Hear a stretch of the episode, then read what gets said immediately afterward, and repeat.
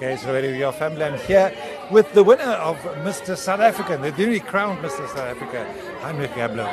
Well, congratulations. Thank you so much. I really appreciate it. What it. does this mean for you? What what are you going to do with this? Uh, to be honest, it means the world to me.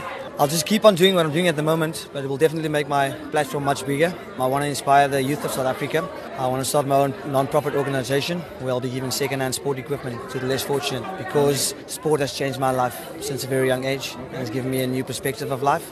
So I want to use the same manner in which sport changed me because even the great Nelson Mandela said that sport has the power to change the world and it's something that I'm blessed with, so I'll use the purpose So the journey to get to this point, how did you get to enter? How? how Oh, that yeah, just um, since a very young age, okay, not very young, but 18 years old, but, um, when I met the Miss South Africa of 2007, Dieter Voigt, and he just came after one pageant, the high school pageant, he came to me afterwards, he said, Heinrich, there's something about you that inspires a lot of people. You have what it takes to become the Miss South Africa of this country, but it will take time. And I knew that I've always, and since then, that dream was awakened inside of me. And I always had the dream of becoming uh, the next Miss South Africa. And uh, and I felt the time was right. But at the fact I took part in 2016, Okay, so you've, you've done I've, this. I've done you've this, got yes. a bit of practice. Yes, I must Okay. be honest. And I realized that it's not just the night that counts, it's a lot going into the finals. So you have to prepare so well. And I can honestly say that I wasn't that well prepared. I felt I had what it takes. A lot of people believed in me. I had all the fans backing me. But I felt that night that I haven't done enough and that the winner, Nurbai, was fairly the winner and I supported him all along. And I then knew I have what it takes to become and I just had to believe it and work much harder. And trust me, I've worked very hard. So I, I feel that I deserve the title. Of course, I have to feel like that, otherwise I won't be worthy of it. So I've worked very hard. It's uh, charity work, um, sponsors, um, people's votes, a lot of things go into account.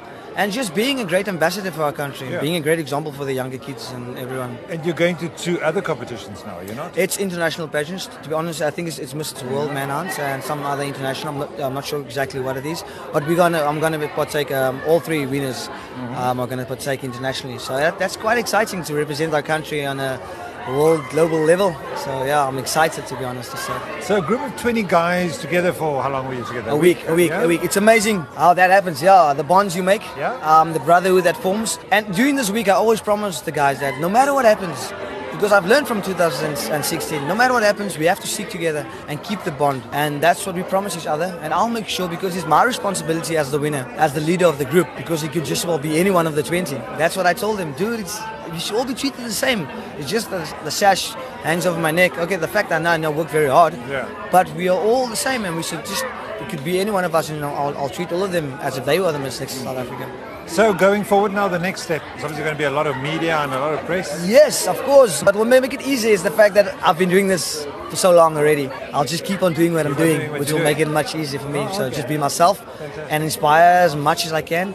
The title means a lot to me, but it means so much to my supporters and the people out there that came from broken backgrounds or previously disadvantaged places. And that's what that's happened to me. I lost my parents at a very young age, and I grew up in a children's home.